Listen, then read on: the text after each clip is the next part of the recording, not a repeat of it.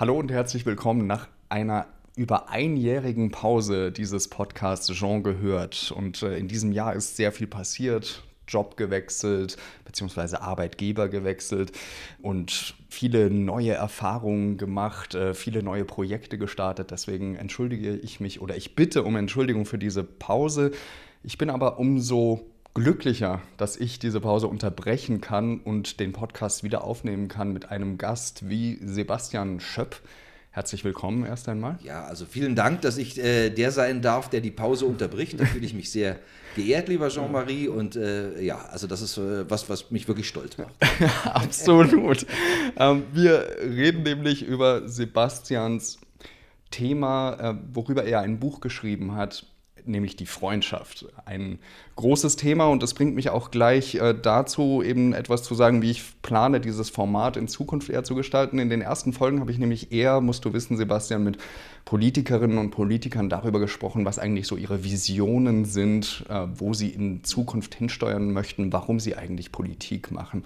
Und ich dachte mir, das ist zwar wahnsinnig spannend und ich mache sicherlich auch noch weiterhin solche Folgen, aber ich würde auch einfach gerne mal mit Leuten darüber sprechen, was sie so interessiert, was mich auch interessiert, Themen einfach aufgreifen, die ja für mich fast schon philosophisch sind und die Freundschaft ist so ein Thema. Die Freundschaft ist auf jeden Fall ein Thema, das jeden angeht, würde ich sagen, ne? Und ein Thema, das eigentlich jeden interessieren sollte und auch jeden interessiert, wie ich feststelle. Es ist trotzdem ein Thema, das ja in der Literatur oder auch in der Philosophie, im Journalismus sehr wenig beleuchtet wird, was ich eigentlich sehr erstaunlich fand, weil es ist ein wichtiges Thema, das aber so ein bisschen unter dem Radar läuft. Es gibt Millionen Bücher und Filme über die Liebe, über Eros.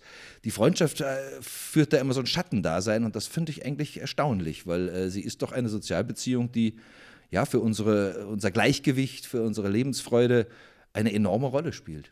Das ist hochinteressant, dass du das sagst, weil ich bin ein großer Fan griechischer Mythologie zum Beispiel. Und es gibt ja den Liebesgott Eros. Ja. Es gibt aber meines Wissens nach keinen Gott oder keine Göttin der Freundschaft. Ich wüsste auch von keiner Göttin der Freundschaft, obwohl gerade die alten Griechen, die waren, die besonders betont haben, wie wichtig die Freundschaft ist für das menschliche Zusammenleben und dass die Freundschaft eigentlich das ist, was den Menschen über das Tier erhebt, und zwar deswegen, weil der Mensch anders als das Tier zu einer freiwilligen Sozialbeziehung wie der Freundschaft überhaupt fähig ist, ne? Also Tiere leben ja nach ihren Trieben, nach Herdentrieb, nach Fortpflanzungstrieb. Der Mensch ist das einzige Wesen auf der Welt, das in der Lage ist, eine Sozialbeziehung zu unterhalten, die eigentlich überhaupt zu nichts Nutze ist. Also den Lebenserhalt nicht in irgendeiner Weise befördert. Das Faszinierende daran ist ja, wenn wir zum Beispiel diese Disney-Pixar-Filme anschauen, wo dann die Biene Maya, das ist jetzt kein Pixar-Film, aber wo eben solche tierischen Figuren hergenommen werden, auf die menschliche Eigenschaften projiziert werden. Also Findet Nemo ist ja so ein Beispiel, ja, wo dann Freundschaft auf ein Tier, also ein menschliches Konstrukt, das es in der Tierwelt nicht gibt, auf ein Tier projiziert wird und was wahnsinnig erfolgreich dann eben auch in den Kinokassen ist. Ja, das ist mir auch schon aufgefallen. Das fällt jedem auf. Ich meine, die Projizierung menschlicher Eigenschaften auf Tiere hat eine enorm lange Geschichte und wir wünschen uns das ja auch so sehr, dass Tiere unsere Freunde sind, ne? Der Hund, der beste Freund des Menschen, die Katze und ähnliches. Leider aber machen wir uns da ein bisschen was vor, ne? Also ich habe auch so einen guten, der kommt auch in meinem Buch vor, ein streunender Kater, der durch unsere Gärten läuft und der immer gerne ankommt. Meine Freundin macht sich immer lustig über uns, sagt, ihr habt so eine richtige Männerfreundschaft, ihr sitzt immer so nebeneinander und glotzt in den Garten und knurrt euch nur an und ihr seid überhaupt nicht liebevoll miteinander, also so dieses typische Männerbild der Freundschaft, Side by Side, ne? Wenig Worte, sparsam in der Zuneigung, aber das ist natürlich wirklich tatsächlich alles Projektion, ne? Der Kater kommt vor allem deswegen, weil er natürlich letztlich gerne gefüttert werden möchte und so ist es auch beim Hund leider, ne? Das ist letztlich der Herdentrieb, der ihn auch an den Menschen bindet, also die Freundschaft zwischen Mensch und Tier ist etwas, was wir gerne hätten, ich fürchte aber, sie ist nicht wirklich realistisch. Konzentrieren wir uns auf die Freundschaft zwischen Menschen und du hast ein Buch geschrieben, im Westend Verlag ist es erschienen, es heißt Rettet die Freundschaft. Vor wem oder was? wenn man sich Umfragen anschaut zu Sozialbeziehungen, dann rangiert die Freundschaft immer ganz oben. Ne? Da sagen über 80%, das ist also was ganz Wichtiges in ihrem Leben. Und bei manchen Umfragen ist es sogar der Fall, dass sie über der Familie noch rangiert. Das ist aber etwas, was, wenn man so auf der Straße gefragt wird, sagt jeder natürlich, klar, Freunde, Freundinnen, riesenwichtige Sache. In Wahrheit aber, wenn man sich mal unsere Sozialbeziehungen, unseren Lebensalltag genau anschaut, muss man leider feststellen, dass die Freundschaft zumindest im Vergleich zu früheren Epochen eine Schattenrolle spielt. Ne? Wir sind so eingespannt in unseren vertakteten Alltag. Ne? Also die großen Entscheidungen, die werden im Beruf und in der Familie gefällt. Die Freundschaft ist bestenfalls noch in der Realität eine schöne Nebensache, man geht mal mit dem Kumpel zum Fußball oder trifft eine Freundin zum Kaffee trinken, aber so diese ganz große Freundschaft, die also mehr bedeutet, die ein ganzes Leben lang anhält, wie die Antiken sagten, den ganzen Menschen erfasst, ne? Das ist etwas, wofür wir uns kaum noch Zeit nehmen. Das finde ich persönlich sehr, sehr schade, weil ich glaube, dass das etwas ist, was uns erleichtern kann, ne? Ich meine, wir haben viel Stress auch in der Familie. Natürlich ist die Familie sehr, sehr wichtig, aber manchmal braucht man so dieses Ventil, ne? Und da sind Freunde und Freundinnen einfach ideal, ne? Weil sie auch so ein bisschen Abstand haben und uns beraten können oder in deren Gegenwart wir uns einfach leicht fühlen, ne? Und das ist etwas, was zumindest im Vergleich zu früheren Epochen stark nachlässt. Und das ist etwas, was man wenn man sich Studien genauer ansieht, wenn man soziologische Studien, also die über Umfragen hinausgehen und die wirklich also Erhebungen machen, stellt man fest, dass dort die Klage ganz groß ist, naja, in Wahrheit habe ich eigentlich gar keine richtigen Freundinnen und Freunde. Es gibt ja eben auch Themen, die man zum Beispiel mit Freunden bespricht, aber nicht mit der Familie und auch nicht mit dem Partner. Ganz genau, zum Beispiel auch über den Partner. Es ist ja schon, also wir neigen dazu, seit es die Kleinfamilie gibt, ne, das ist eigentlich eher ein relativ junges Phänomen, das seit den 1950er Jahren erst wirklich in dieser Form existiert, also Vater, Mutter, Kind oder Vater, Vater, Kind, Mutter, Mutter, Kind, aber auf jeden Fall Kleinfamilie. Ne? Das ist dann schon oft so ein bisschen, hat so was Blasenartiges, wie so eine Kammer, in die wir uns einsperren und in der alles in irgendeiner Weise, der ganze Alltag abgewickelt werden muss. Man sieht das auch manchmal so, die Paare, die zusammen in die Berge fahren, obwohl der eine Teil davon sichtbar überhaupt keine Lust dazu hat. Ne? Also einer mountainbikt voraus und der oder die andere mühsam japst hinterher, um dem anderen irgendwie in irgendeiner Weise einen Gefallen zu tun. Und das führt eigentlich nur zu Konflikten. Also ich glaube, dass es manchmal einfach besser wäre, die bergbegeisterte Freundin oder den mountainbikenden Freund zu fragen, ob sie nicht am Wochenende Zeit haben. Das ist dann auch für die Beziehung förderlich, weil man einfach so ein bisschen Luft geschnappt hat wieder. Ne? Was würdest du denn sagen, sind die Gründe für diese Entwicklung? Hat das erst mit Corona angefangen? Wahrscheinlich nicht, sondern es wird wahrscheinlich schon einen vorherigen Ursprung gehabt. Naja, also es hat, wie ich vorhin schon sagte, sehr viel damit zu tun, dass wir uns in unseren Alltag so eingemauert haben. Ne? Dass wir also, das hat so etwas mit dem Nutzwertgedanken unserer Zeit zu tun. Das ist viel älter als Corona, ne? Das hat ein bisschen was mit dem Kapitalismus zu tun, würde ich sagen. Alles muss sich in irgendeiner Weise auszahlen, ne? Alles muss etwas bringen, muss einen Vorteil bringen. Die Freundschaft ist ja eine Sozialbeziehung, die auf den ersten Blick, wie der britische Philosoph C.S. Lewis hat das so ausgedrückt, eigentlich nutzlos ist. Ne? Und das passt nicht so richtig in unsere nutzwertorientierten Zeiten. Und klar, jeder kennt das. Man ruft alte Freundinnen, alten Freund an, treffen wir uns mal wieder, ja, aber diesen Monat nicht mehr. Ne? Also wir haben uns so verpflichtet und leben so zwischen scheinbar dringenden Erfordernissen und Verpflichtungen, dass die Freundschaft, die ja so ein bisschen so eine anarchische Beziehung ist, in irgendeiner Weise ja fast störend im Erwerbsleben, im Anhäufen von Vorteilen zu sein scheint. Und das ist ein Phänomen, das es schon sehr, sehr lange gibt. Ja, im Grunde, seit wir in die Fabrik gehen oder ins Büro gehen, ne? Also seit unser Alltag Fremdbestimmtes und so ganz klar von der Stechuhr oder von unserem Stundenplan oder Ähnlichem dominiert wird. Ne? Und das ist Corona, klar, hat nochmal eins draufgesetzt, wobei Corona so zwei Seiten hatte. Wir konnten unsere Freundinnen und Freunde nicht treffen, weil wir nicht durften, weil es einfach unvernünftig war oder weil wir die Leute in Gefahr gebracht haben. Das hat manche Freundschaften beschädigt, allerdings glaube ich weniger wegen dieser zeitweisen Kontaktsperre, sondern mehr wegen der Meinungsverschiedenheiten darüber. Ne? Also es gab ja Leute, die fanden das richtig und es gab Leute, die fanden das falsch und darüber sind enorm viele Freundschaften auch zerbrochen. Andere sind aber neu entstanden oder haben sich intensiviert. Also ich persönlich habe das erlebt, dass manche Freundschaften, die eigentlich so ein bisschen auf Sparflamme waren, dadurch erst wieder in Gang gekommen sind. Und als man sich wieder treffen konnte, dann auch, ja, habe ich dann auch sehr stark versucht, diese Freundschaften stärker zu pflegen als vorher. Es ist, glaube ich, eine ambivalente Angelegenheit.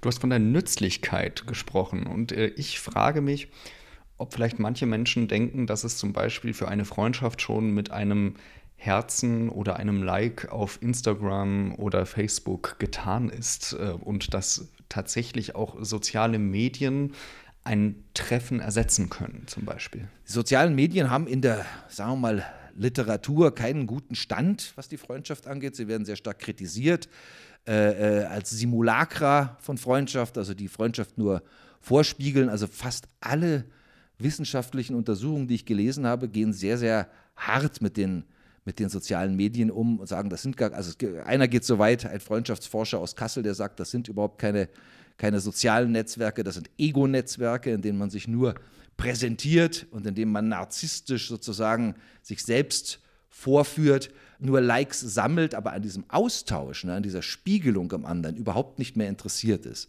Da überwiegt tatsächlich die Kritik und ich glaube, im Alltag werden die meisten Menschen dem in irgendeiner Weise auch zustimmen. Man fühlt sich ja oft, man verbringt 2 Stunden auf Facebook oder Instagram und fühlt sich nachher eigentlich leer, weil nicht wirklich etwas passiert ist, ne? Weil man hat ein paar Likes abgesammelt, aber das verpufft so schnell.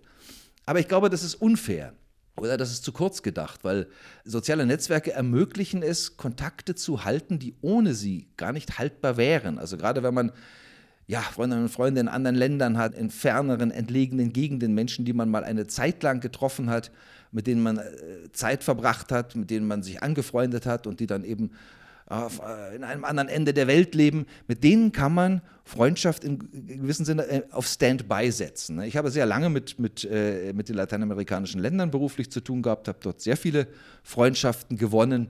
Und diese Menschen würde ich ohne soziale Netzwerke alle nicht mehr kennen. Die hätte ich aus den Augen verloren. So sehe ich immer so ein bisschen, was sie machen, ne?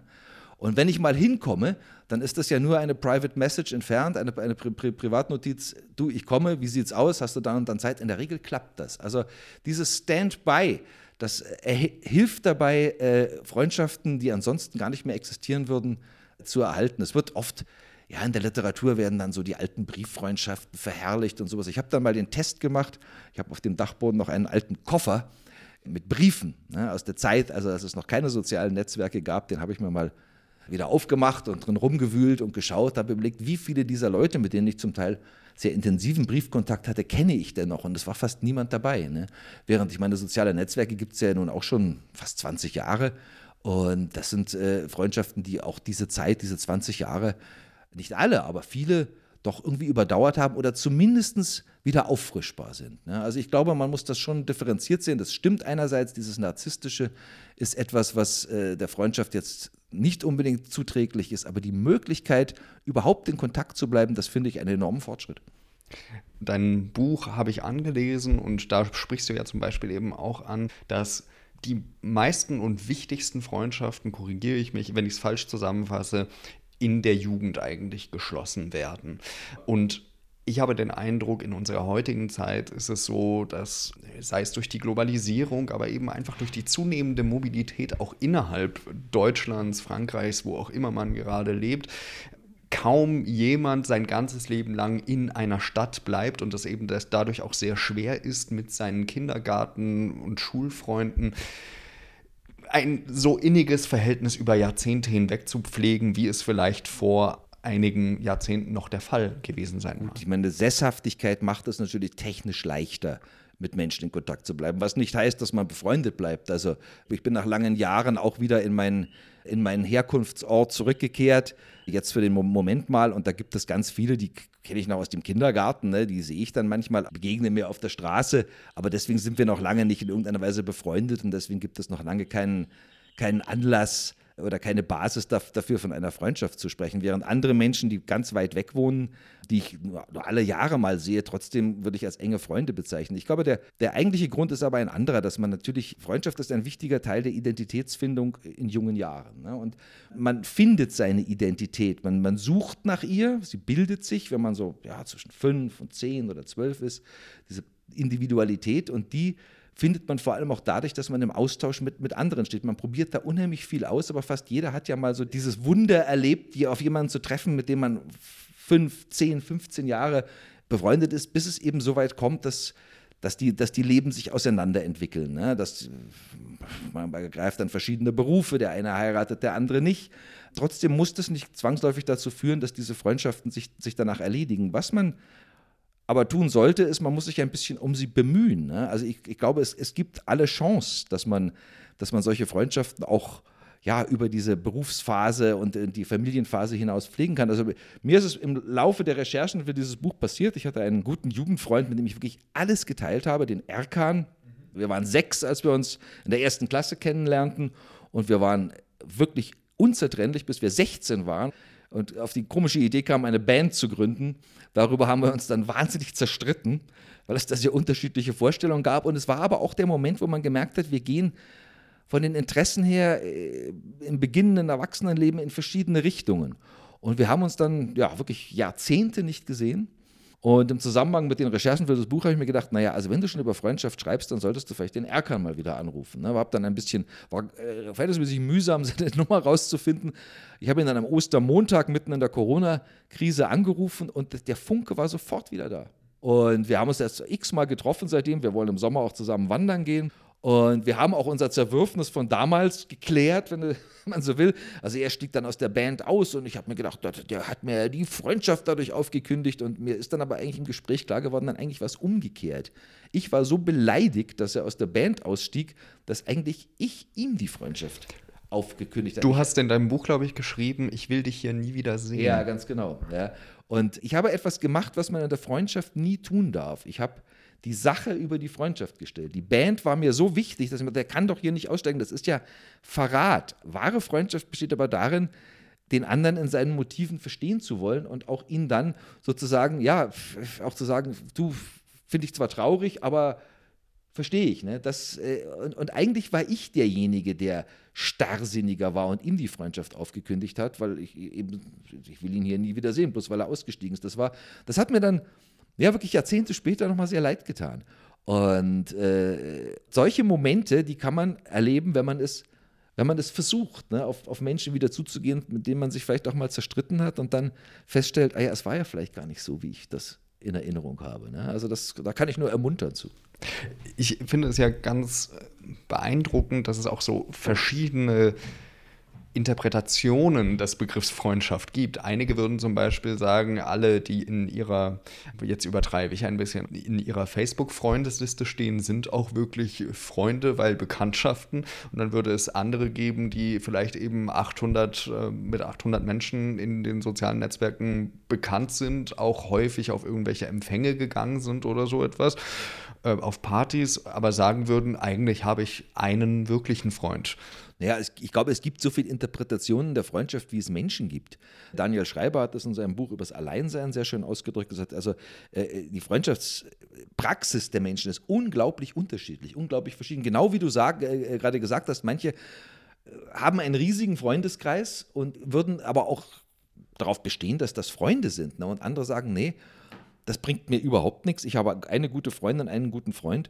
Mehr würde ich überhaupt nicht packen. Ne? Das ist ganz individuell, weil ich meine, wenn man etwas introvertierter ist zum Beispiel, heißt das noch lange nicht, dass man nicht zur Freundschaft fähig ist. Man wird aber wahrscheinlich jetzt nicht so drauf abzielen, sich ständig mit einem riesigen Kreis von Leuten zu umgeben. Trotzdem ist man natürlich zur Freundschaft befähigt. Was schon aber auch stimmt, ist, dass es Menschen gibt, die an Freundschaft kein so wahnsinnig großes Interesse haben, und auch das muss man akzeptieren. Ne? Also Siegfried Krakauer hat gesagt, es gibt Menschen, die sind für die Freundschaft wie gemacht, und es gibt andere, die finden ihre Erfüllung halt nun mal einzig und allein im Familienleben und zielen auch darauf ab und verbringen auch ihr ganzes Leben im Familienkreis. Das ist auch sogar kulturell bedingt. Also zum Beispiel im mediterranen Raum, mit dem ich auch lange unterwegs war, ist die Familie eigentlich alles, und Freunde sind irgendwie so ein bisschen auch da. Es sind immer in der zweiten Reihe. Man verbringt die Wochenenden dann eher im Kreise von Cousins, Cousinen. Man nimmt die Oma mit auf den Ausflug. Da käme in den mitteleuropäischen und nordischen Ländern bisher zumindest kaum jemand darauf. Vielleicht ändert sich das im Zuge der Globalisierung. Es gibt ja da Anzeichen dafür. Aber so dieses freundschaftsbasierte Leben, das ich so auch aus meinen jungen Jahren kenne, in dieser Form habe ich das in Südeuropa zum Beispiel, auch in Lateinamerika, eigentlich nicht wiedergesehen. Insofern ist das manchmal auch durchaus ja, von den kulturellen Bedingungen in irgendeiner Weise bestimmt. Das kann ich nur bestätigen. Also meine Familie in Südfrankreich, mein Großvater, der also ist ja eine provenzalische Familie, der hat immer gesagt, diese Globalisierung zerstört die Familie. Ja, für den war es so, dass die Familie quasi der große Baum war mit der Wurzel und dadurch, dass mein Vater dann zum Beispiel mit meiner Mutter nach Deutschland gegangen ist, hat er gesagt, das ist der Beweis dafür, die moderne Gesellschaft führt eigentlich dahin, dass die Axt an den Baum, an die Familie gelegt wird. Das ist natürlich ein sehr, sehr hartes Urteil. Ich habe ja beruflich, aber auch privat sehr viel immer mit Spanien zu tun gehabt. Gerade während der Euro-Krise, viele Spanierinnen und Spanier, gerade junge Akademiker, waren oder sahen sich gezwungen, das Land zu verlassen, um zum Beispiel in Deutschland zu arbeiten. Das war ein riesiges Phänomen. Also da sind wirklich Hunderttausende sind da weg und haben ja eigentlich sozusagen mit dem traditionellen Bild gebrochen. Es ähnelte etwas den Gastarbeitern in den 1960er Jahren. Tatsächlich hat das aber in den wenigsten Fällen dazu geführt, dass dieser Baum angesägt worden wäre, sondern im Gegenteil. Also ich habe da auch mal ein Interview geführt mit einer spanischen Psychologin, die sich sehr viel mit Migration und mit der Auswanderung beschäftigt hat und hat gesagt, in vielen Fällen stärkt es sogar dieses Familienband und es stärkt die Menschen auch, die in ein anderes Land gehen, weil sie irgendwie immer wissen, wohin sie zur Not zurückkehren könnten. Wenn du aus einer sehr stabilen sozialen Struktur, wie es die Großfamilie nun mal ist, tust du dich möglicherweise auch so schmerzhaft diese Zeit dann ist, aber du weißt immer so ein bisschen, da ist die Wurzel. Ne? Und das ist etwas, was ich eigentlich ganz schön finde. Also bei mir ist es persönlich anders. Ich habe immer eher so die Wahlfamilie gesucht, habe aber dann auch analog zu diesem Prinzip eigentlich in meinem Heimatort, aus dem ich komme und den ich irgendwann halt verlassen habe, aber trotzdem dort die Freundesbeziehungen immer versucht am Leben zu erhalten. Ne? Und wir haben auch dort zusammen ein gemeinsames Projekt, eine Kulturinitiative, die es seit mehr als 30 Jahren gibt, die immer noch existiert, die inzwischen ein mittelständisches Unternehmen ist, aber der immer noch auf einem Verein basiert, in dem wir alle miteinander befreundet sind. Und das war für mich jetzt zum Beispiel, nachdem ich einen großen Schritt in meinem Leben getan habe, mich da beruflich sehr verändert habe, eine ganz wichtige Basis, auf die ich mich so ein bisschen zurückretten konnte. Oder die mir zumindest diesen Halt gegeben hat. Ja, man muss sich die Arbeit machen. Es ist auch die Pflege von guten Familienbeziehungen ist irgendwo Arbeit und nervt oft wahnsinnig. Aber ich glaube, dass es etwas ist, das einem seelische Stabilität verleiht. Du hast es jetzt eben angeteasert, so dass ich jetzt eigentlich gar nicht mehr drum rumkomme, weil am Anfang habe ich es nicht so erwähnt, Schande über mein Haupt oder Asche über mein Haupt, ich glaube, man kann beides sagen. Asche auf mein Haupt. Asche auf mein Haupt. Ja. Ein sehr katholischer Begriff. Ja. Aber du warst genauso wie ich Redakteur bei der Süddeutschen Zeitung. Ja. Du warst im Außenpolitikressort, ich war bei den Podcasts.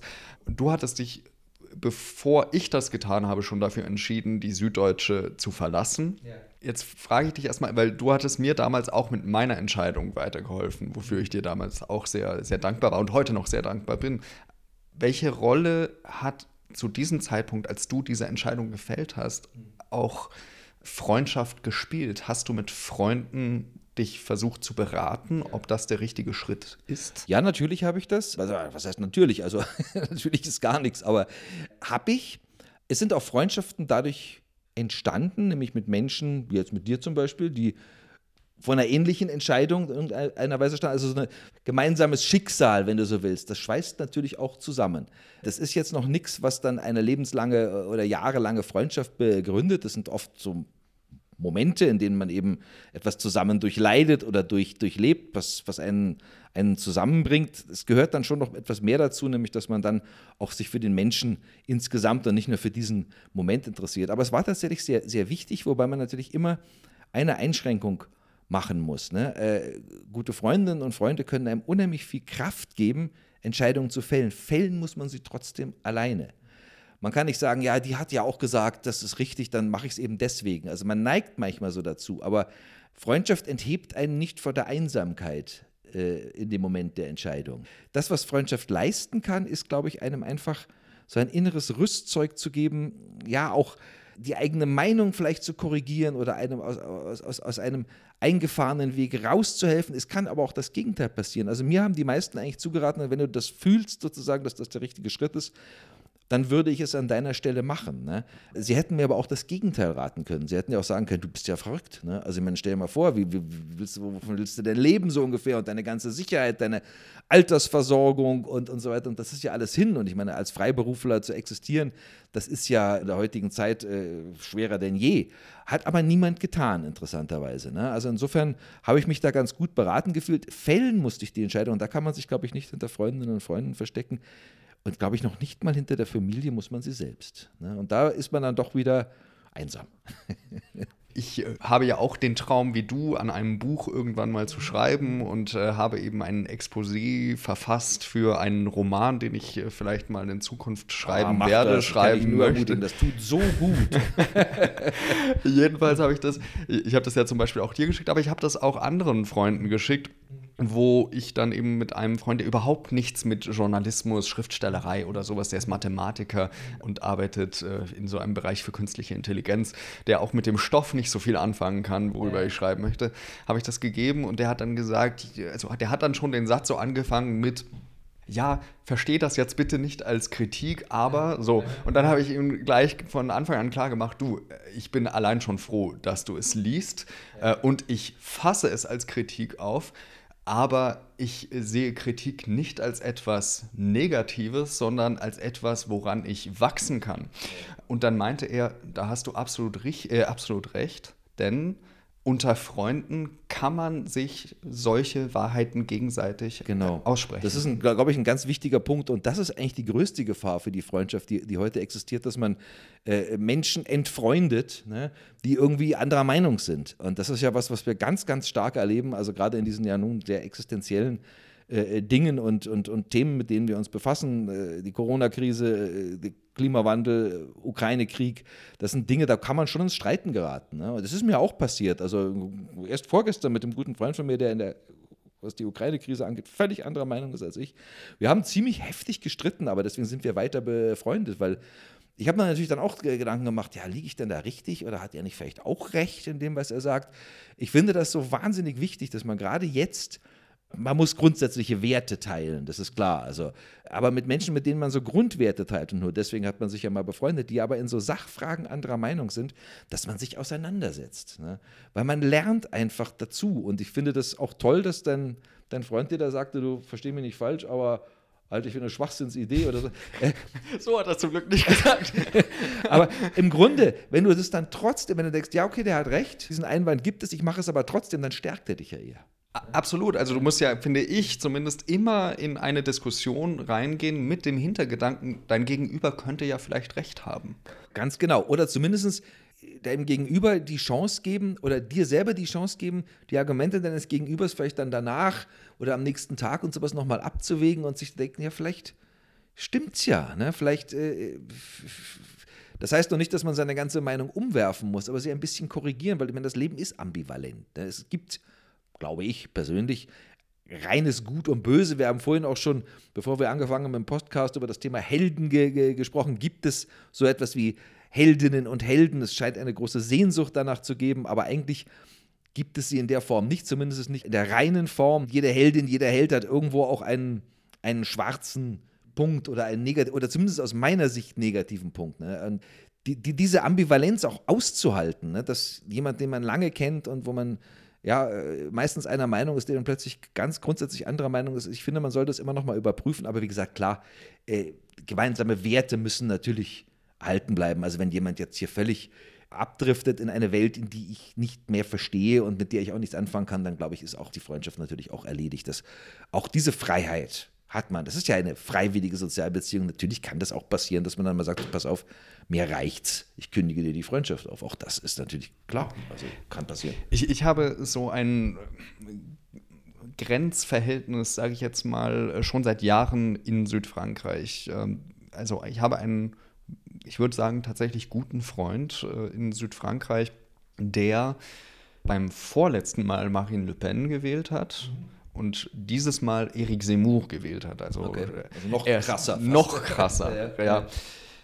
Wo ich aber sagen würde, das ist ein Mensch, der ein sehr gutherziger Mensch eigentlich ist, der zum Beispiel, als meine Großmutter alleine unterwegs war, und man muss sich das so vorstellen, dass man eine lange Schnellstraße von dem Marktplatz in unserem kleinen Dorf ausgeht, über fast einen Kilometer bis zu unserem kleinen Häuschen, und da ist meine Großmutter dann eben am Straßenrand immer wieder gelaufen mit einer Einkaufstasche in der Hand oder sowas.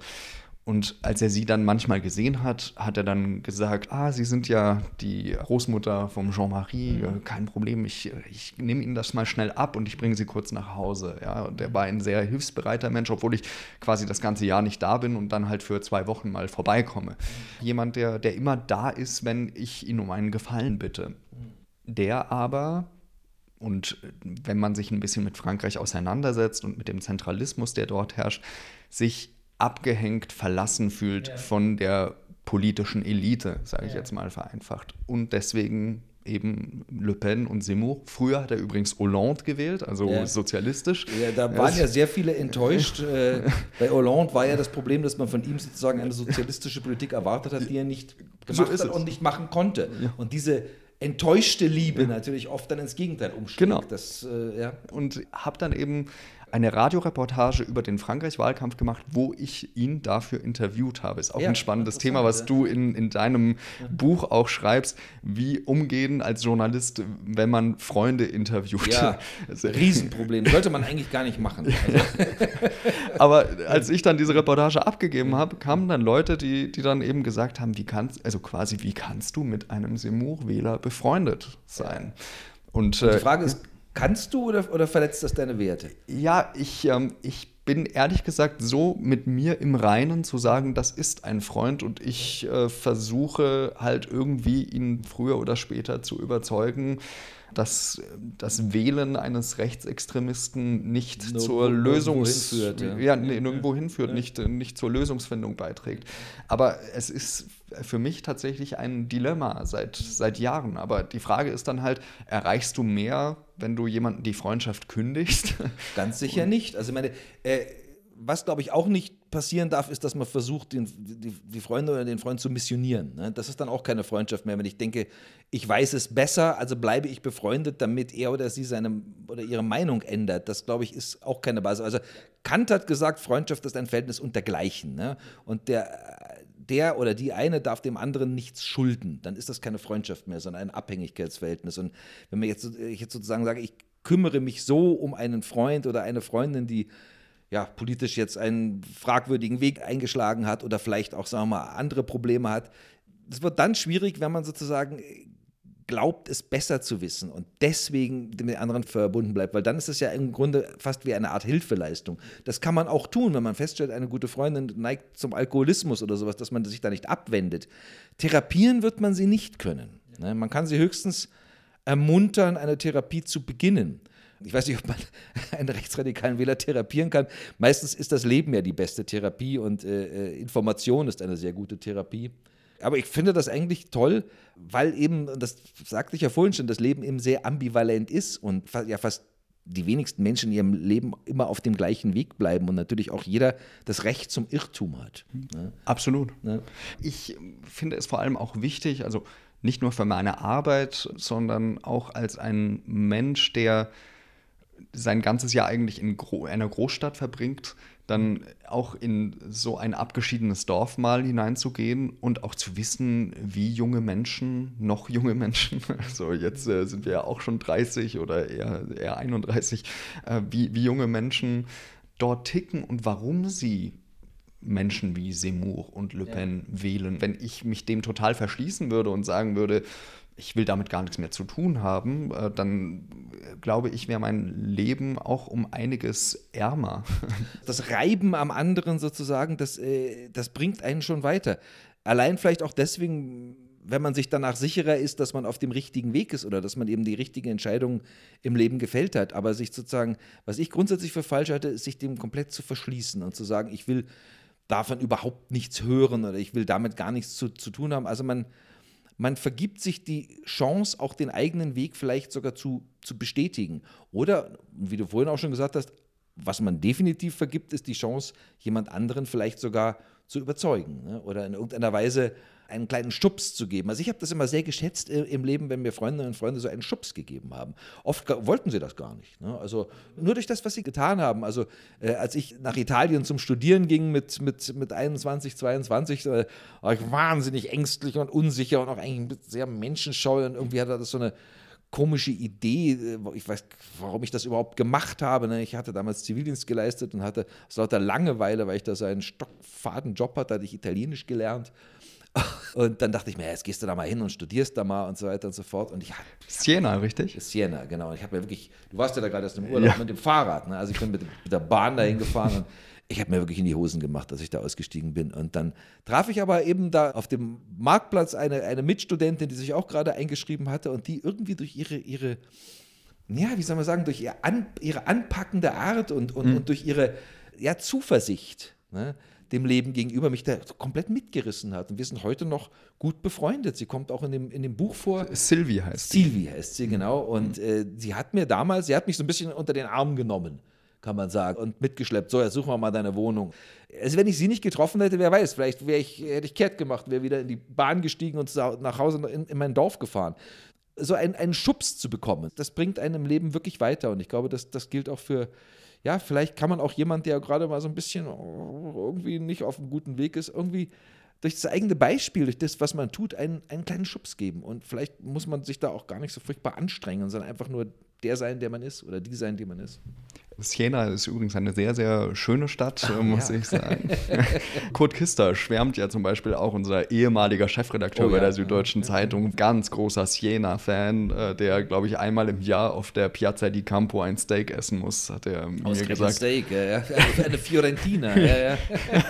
Ja, man könnte meinen, ich habe eigentlich für unser Buch, habe ich mich auf Recherchereise noch begeben. Das fand ich total lustig, dass du, also ich meine, es ist kein Italienbuch, das ich geschrieben habe, Italien kommt zweimal vor und du bist ausgerechnet, ohne dass wir darüber gesprochen hätten, in der Gegend gewesen, die da eine Rolle spielt. Fand ich total lustig. Absolut. Ich bin nämlich in Florenz ausgestiegen, dann am ersten Tag mit dem Rad nach Siena gefahren und von Siena nach Saturnia, das in deinem Buch auch eine Rolle spielt, wegen dieser wunderbaren Quelle mit schwefelhaltigem Wasser, die schon die Römer gebraucht haben. Der Schwefel, ne? Das Wasser ist 38 oder 39 Grad warm, also wie eine Badewanne. Es riecht nach faulen Eiern und es ist also eine ganz so eine danteske Szenerie. Das sind so Kaskaden, über die das Wasser in die Tiefe stürzt, durch Grotten und alles Mögliche. Und ja, das ist ein sehr intensiver Ort, der einen. Orte spielen auch eine Rolle, ne? Orte können teilweise auch Freunde sein. Einen irgendwie so aus der Welt heraushebt, dass man auf andere Gedanken kommt. Das ist tatsächlich ein Thema, über das ich mit dir sprechen wollte: Orte. Mir fällt zum Beispiel auf, wenn ich in mein Heimatdorf in der Provence fahre, also ich nenne es Heimatdorf, mein Zweitheimatdorf, wenn man so möchte.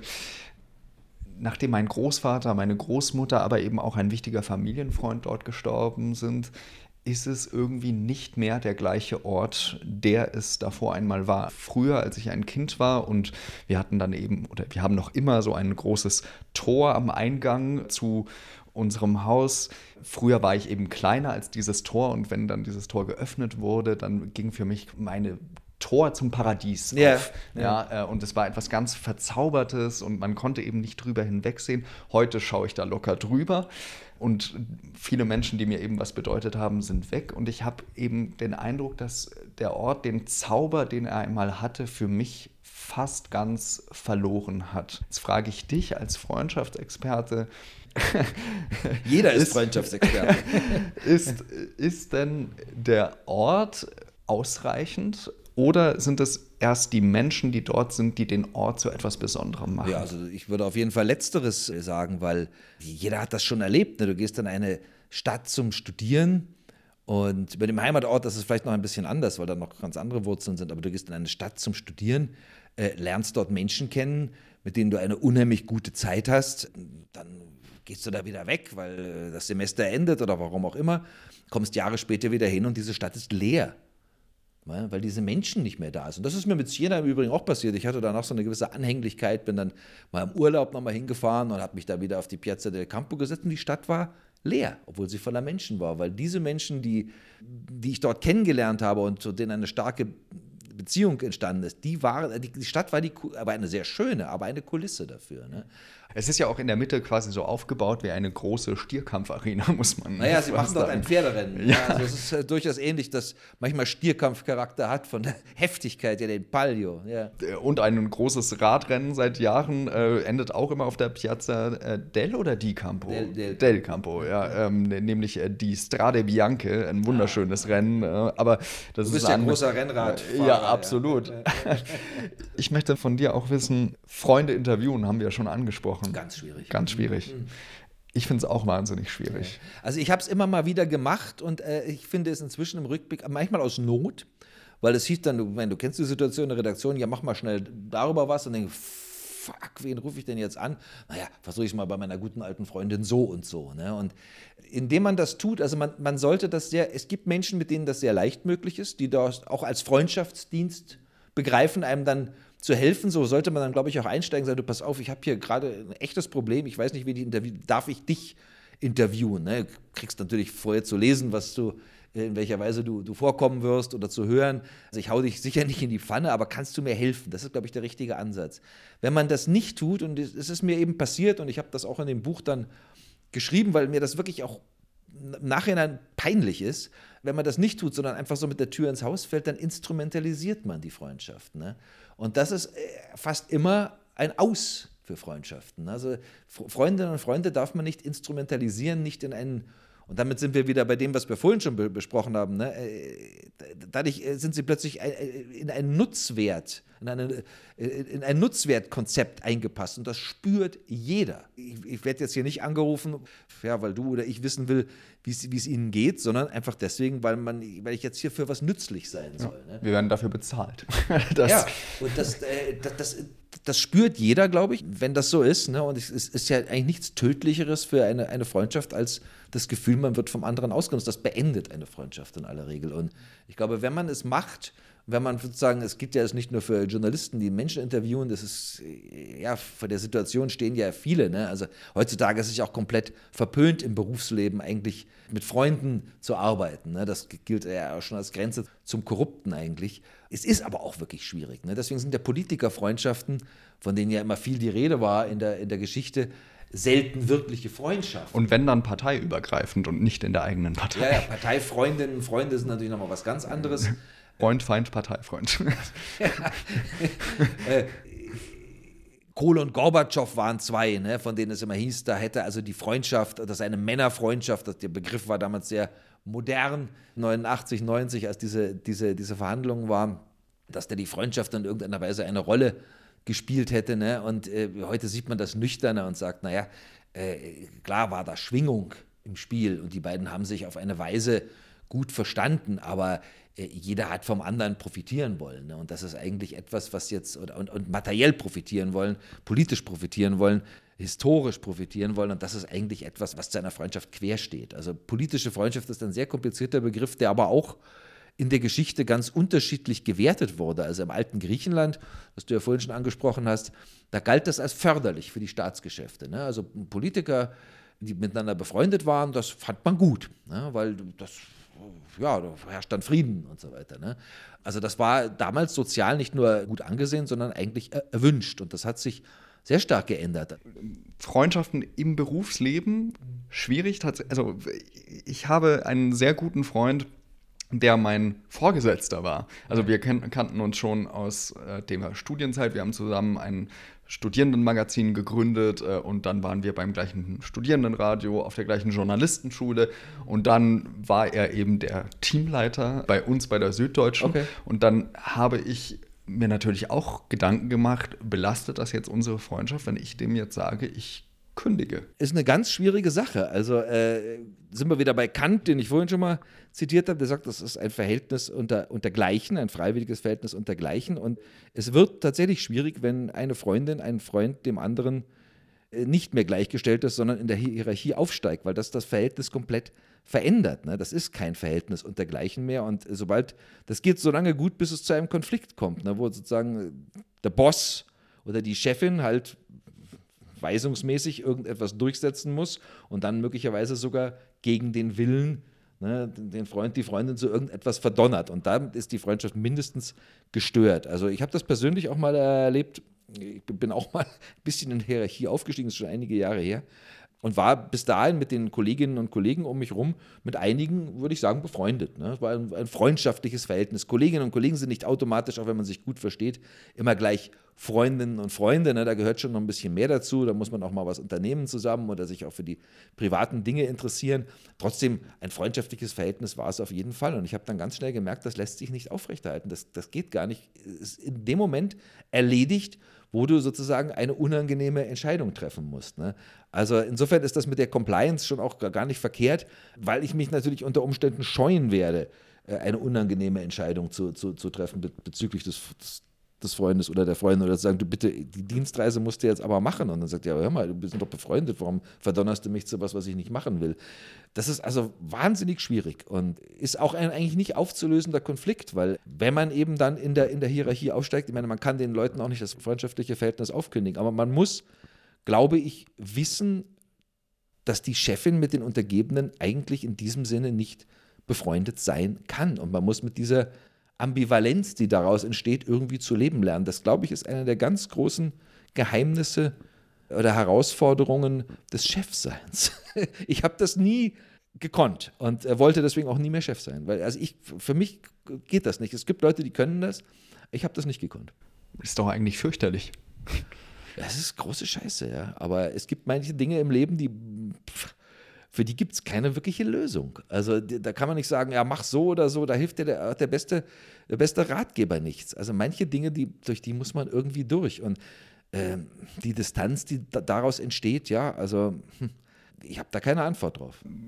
Du hattest Siena vorhin angesprochen. Da schreibst du, ich war es nicht gewohnt, allein zu sein. Yeah. Sollte ich gleich umkehren.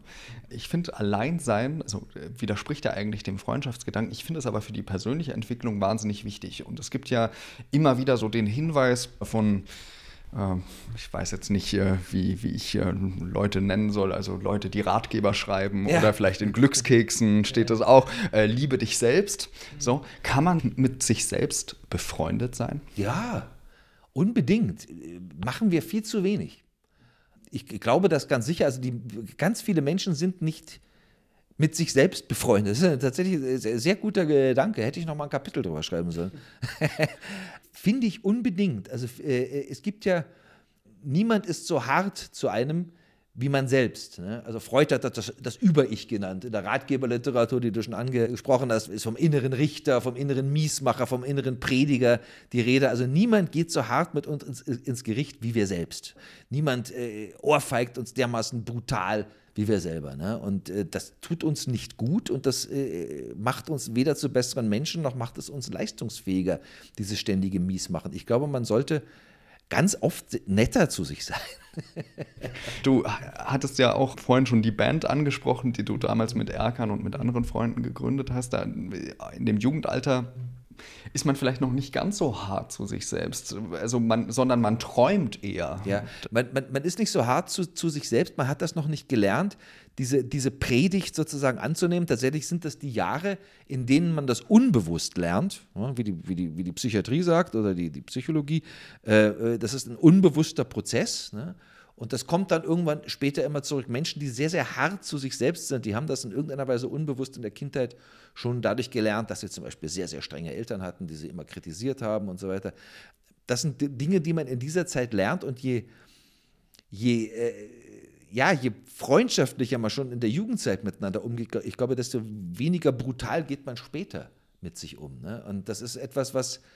es ist einerseits so ein bisschen eine Überlebensstrategie, wenn ich hart bin, mich besonders hart rannehme, dann bin ich besser für den Survival of the Fittest geeignet oder was auch immer. Ich persönlich bezweifle das. Ich glaube, dass man besser ist in allem, was man tut, wenn man es im Einklang mit sich selber tut und wenn man nett dabei zu sich selbst ist. Davon bin ich ganz fest überzeugt.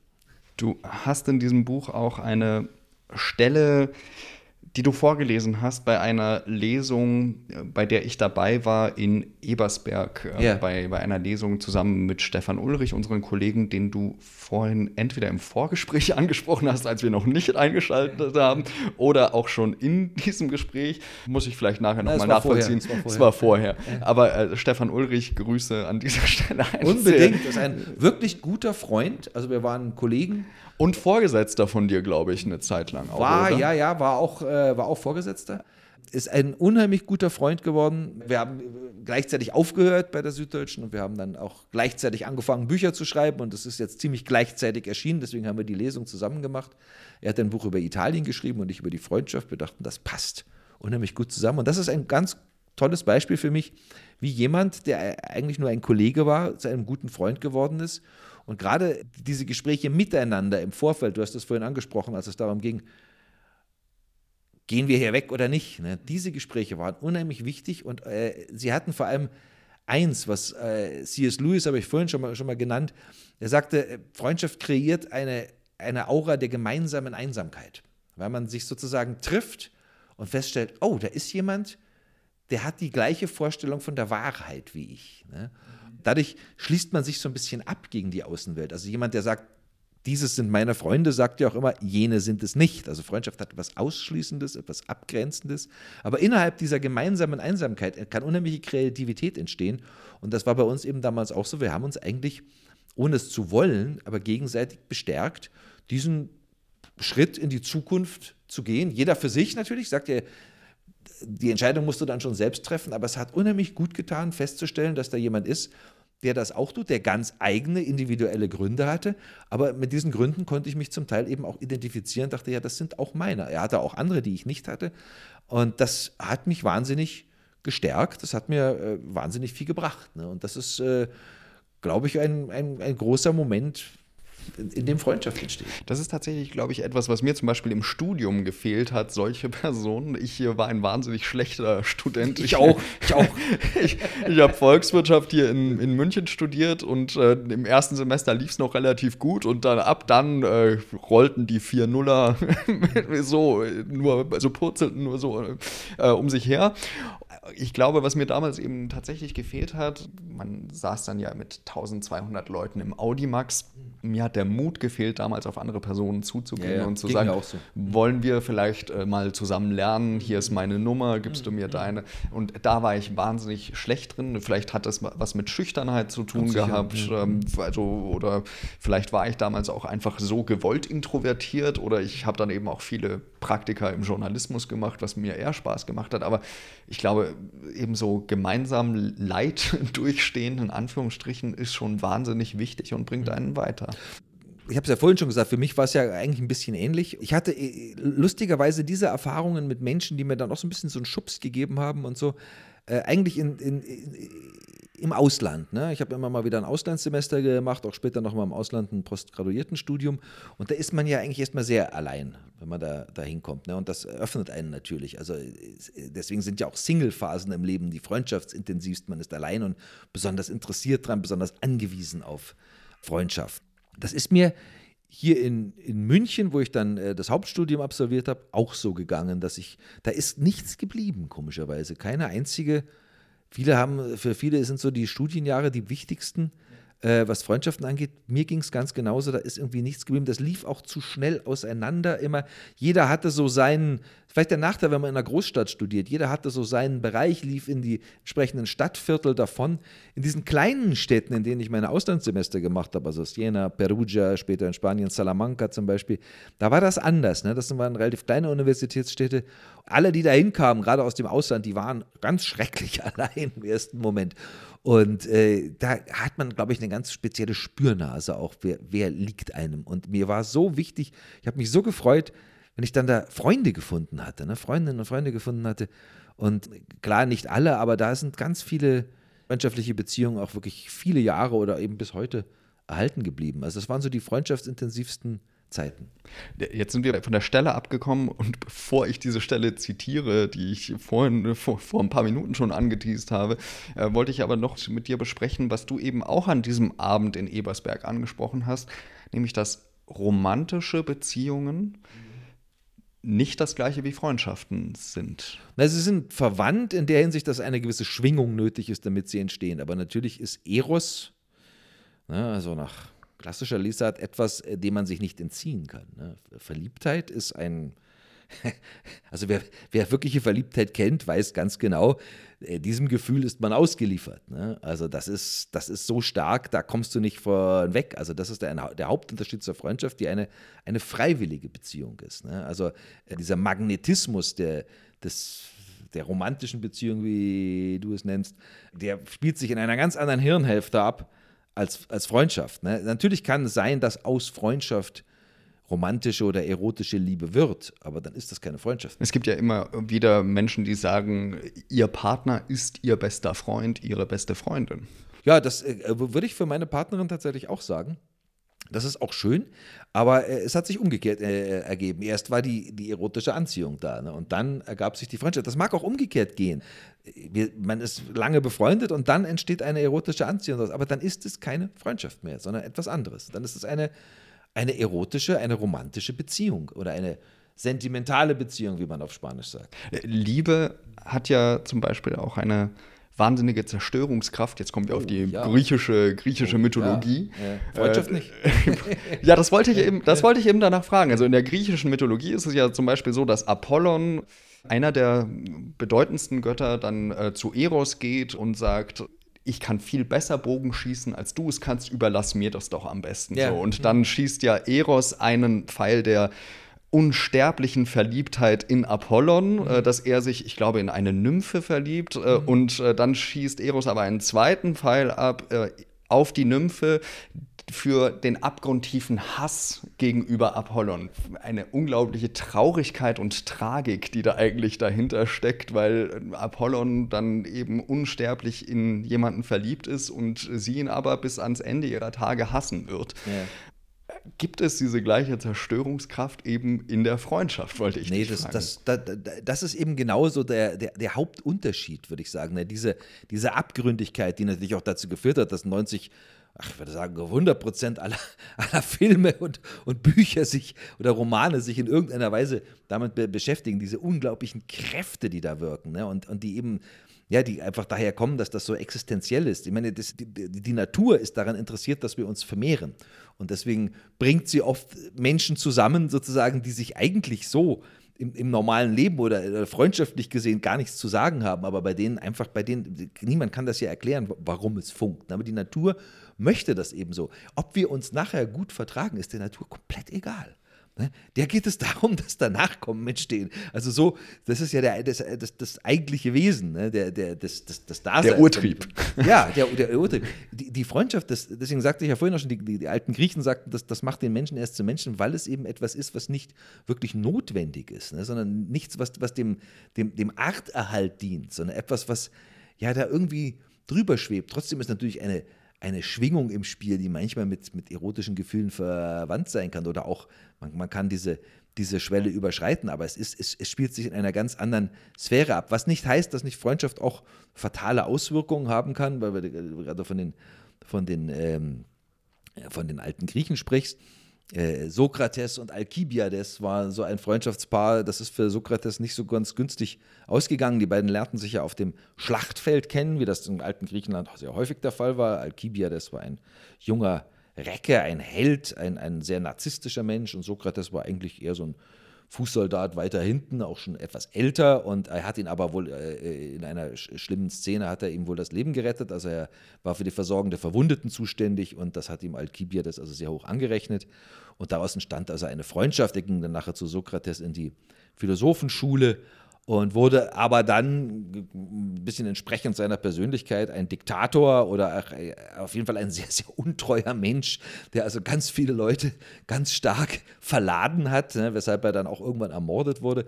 Und auch Sokrates, also bei seiner Verurteilung später, spielte eine Rolle, dass er angeblich eben junge Menschen in der Polis verdorben hätte durch seine Reden. Und da war wohl Alkibiades auch gemeint. Sokrates, wie wir wissen, wurde dann zum Selbstmord gezwungen. Also diese Freundschaft, der im Übrigen immer treu geblieben ist, hat sich für ihn am Ende nicht als sehr segensreich herausgestellt. Aber das ist natürlich jetzt auch ein sehr überhöhtes Beispiel. Das passiert uns im Alltag jetzt eher selten. Ja, zum Glück. Jetzt kommen wir endlich zu der Stelle, die ich vorhin schon angesprochen habe, die mich wirklich sehr berührt hat, weil sie mich auch erinnert hat an einen Freund aus meiner Kindheit, wo du eben über deinen Freund, du hast ihn Lukas genannt, ich weiß nicht, ob er auch Lukas im richtigen Leben heißt, wo du jedenfalls über ihn schreibst, dass er leider sehr früh sein Leben verloren hat. Ja. Und du schreibst eben, manchmal müssen viele Jahre vergehen, bis man das Licht wieder sieht. Bei Lukas sind es mehr als 30 gewesen. Gemessen an diesem Zeitraum kannten wir uns kaum länger als einen Moment, aber es war einer dieser Augenblicke, in denen die Seele einen Spalt weit offen steht, um Licht hereinzulassen. Es strahlte aus ihm heraus, absichtslos und wärmend und direkt in mich hinein. Dort strahlt es weiter, auch wenn sein Ursprung längst verloschen ist, wie bei einem Stern. Und ich finde das eine sehr beeindruckende Stelle, weil ich einen Freund verloren habe, damals mit 8, eben in der 2. Klasse. Anatol hieß der, an Leukämie. Ja. Der kam sehr unregelmäßig in die Schule und als junges Kind verstehst du das eigentlich auch noch nicht. Du siehst eben nur ein Kind, das komischerweise eine Glatze hat. Und dann eines Morgens kommt die Lehrerin rein und sagte dann, Anatol wird nicht mehr zurückkommen. Mhm. Er ist mit einem Lächeln für immer eingeschlafen. Ja. Und für mich hatte das damals etwas sehr Friedhaftes, also diese Schilderung. Mhm. Freunde und Tod, der Tod gehört natürlich zum Leben dazu. Zum Leben dazu, klar. Aber wie wichtig ist eben so eine Erinnerung an einen Freund? Kann die vielleicht auch Kraft geben? Also mir hat sie viel Kraft gegeben. Ich habe tatsächlich aber erst wirklich drüber nachgedacht, in dem Moment, als ich auch das Buch plante und mir eben über vergangene Freundschaften Gedanken gemacht habe, mich dann nochmal reinversetzt habe, zurückgeschaut habe. Das ist übrigens was ich auch jedem, der kein Buch darüber schreibt, empfehle, sich einfach mal in den Liegestuhl zu legen und an vergangene Freundschaften zu denken, was sie einem gegeben haben. Ne? Und da habe ich das so ein bisschen Revue passieren lassen. Was waren denn so die großen Wendepunkte im Leben? Ne? Die ganz speziellen Momente, wo du auf irgendwas gekommen bist, auf was du vorher nicht gekommen bist, ne? Wo sich etwas ganz stark verändert hat. Und welche Menschen haben dabei eine Rolle gespielt? Ne? Und da ist mir eben auch der Lukas wieder eingefallen, der damals so ein bisschen so ein Beispiel für mich war. Wir haben schon über Schüchternheit gesprochen, über Introvertiertheit, so ein bisschen sich eher aus der Welt zurückzuziehen, gerne auch mal was allein zu machen und so. Und der war so ein Gegenbeispiel, ne? Der ging so auf die Leute zu. Und der hat jeden angequatscht und auch im Ausland, ne, der konnte damals schon Italienisch so ein bisschen, obwohl er in der Schule ganz schlecht war. Aber das hat ihm eben Spaß gemacht und das hat mich so wahnsinnig inspiriert. Und also sein Stern ist tatsächlich verloschen. Da zwitschert schon wieder der Vogel, das ist eine Uhr, falls sich jemand wundert. Natürlich sehr passend zu so einem ernsten Thema jetzt. Kommt aber genau in dem Moment. Ja. Also der Stern ist tatsächlich verloschen, aber er glüht sozusagen weiter. Ne? Und das ist mir sehr, sehr wichtig, diese Erinnerung. Man ist es ja auch eben, dadurch, dass man die Erinnerung weiterträgt, ist man ja auch eben die Person, die diesen Stern, also eigentlich ist ja das Licht eines Sternes etwas, was darauf hindeutet, dass es den Stern gar nicht mehr gibt. Ja. Aber eigentlich ist man ja dadurch derjenige, der den Stern am Leuchten hält, indem man sich an die Person erinnert. Ja, das war mir irgendwie auch wichtig. Der Lukas, der hat sich eben das Leben genommen, sehr, sehr früh. Und irgendwie, keine Ahnung, ich meine, ich will nicht sagen, dass ich ihm ein Denkmal setzen wollte, das ist jetzt vielleicht wäre ein bisschen selbstherrlich, aber irgendwie war mir das wichtig, also dass er nochmal zum Leben erweckt wird, wenn du so willst. Ich habe ihn halt natürlich so weit verfremdet, dass man ihn nicht erkennt, auch wenn alles stimmt, was da drin steht, aber ich habe ihn jetzt nicht weiter beschrieben, weil es gibt ja auch da entsprechende Persönlichkeitsrechte, die man nicht verletzen will.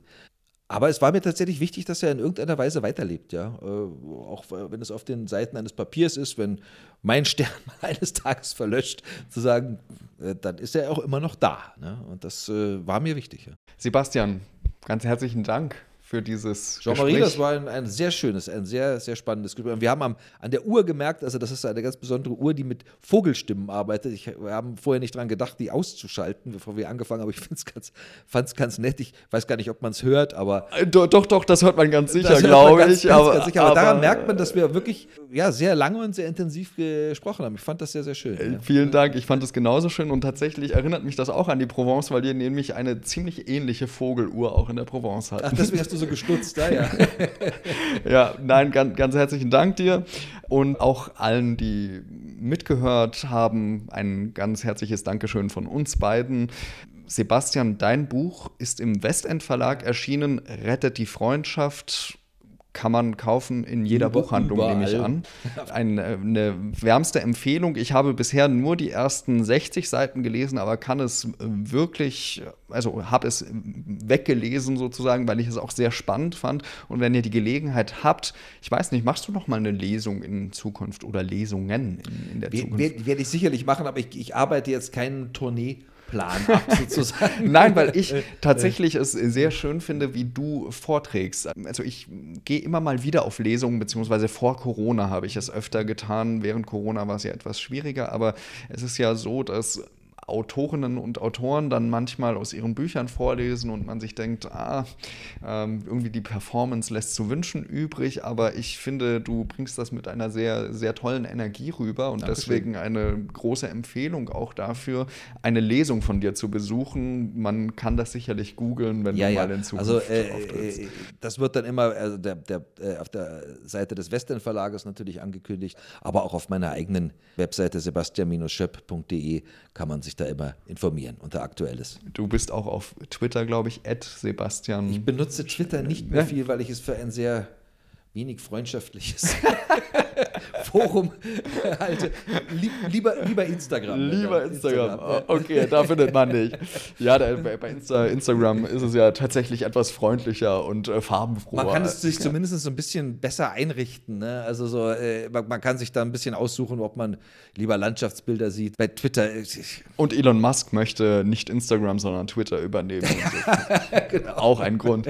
Wobei ich gar nicht weiß, ob er es noch übernehmen möchte, steht ja auch noch so ein bisschen in den Sternen. Genau, einen herzlichen Dank und noch ein Pardon dafür, dass ich über ein Jahr Pause gemacht habe.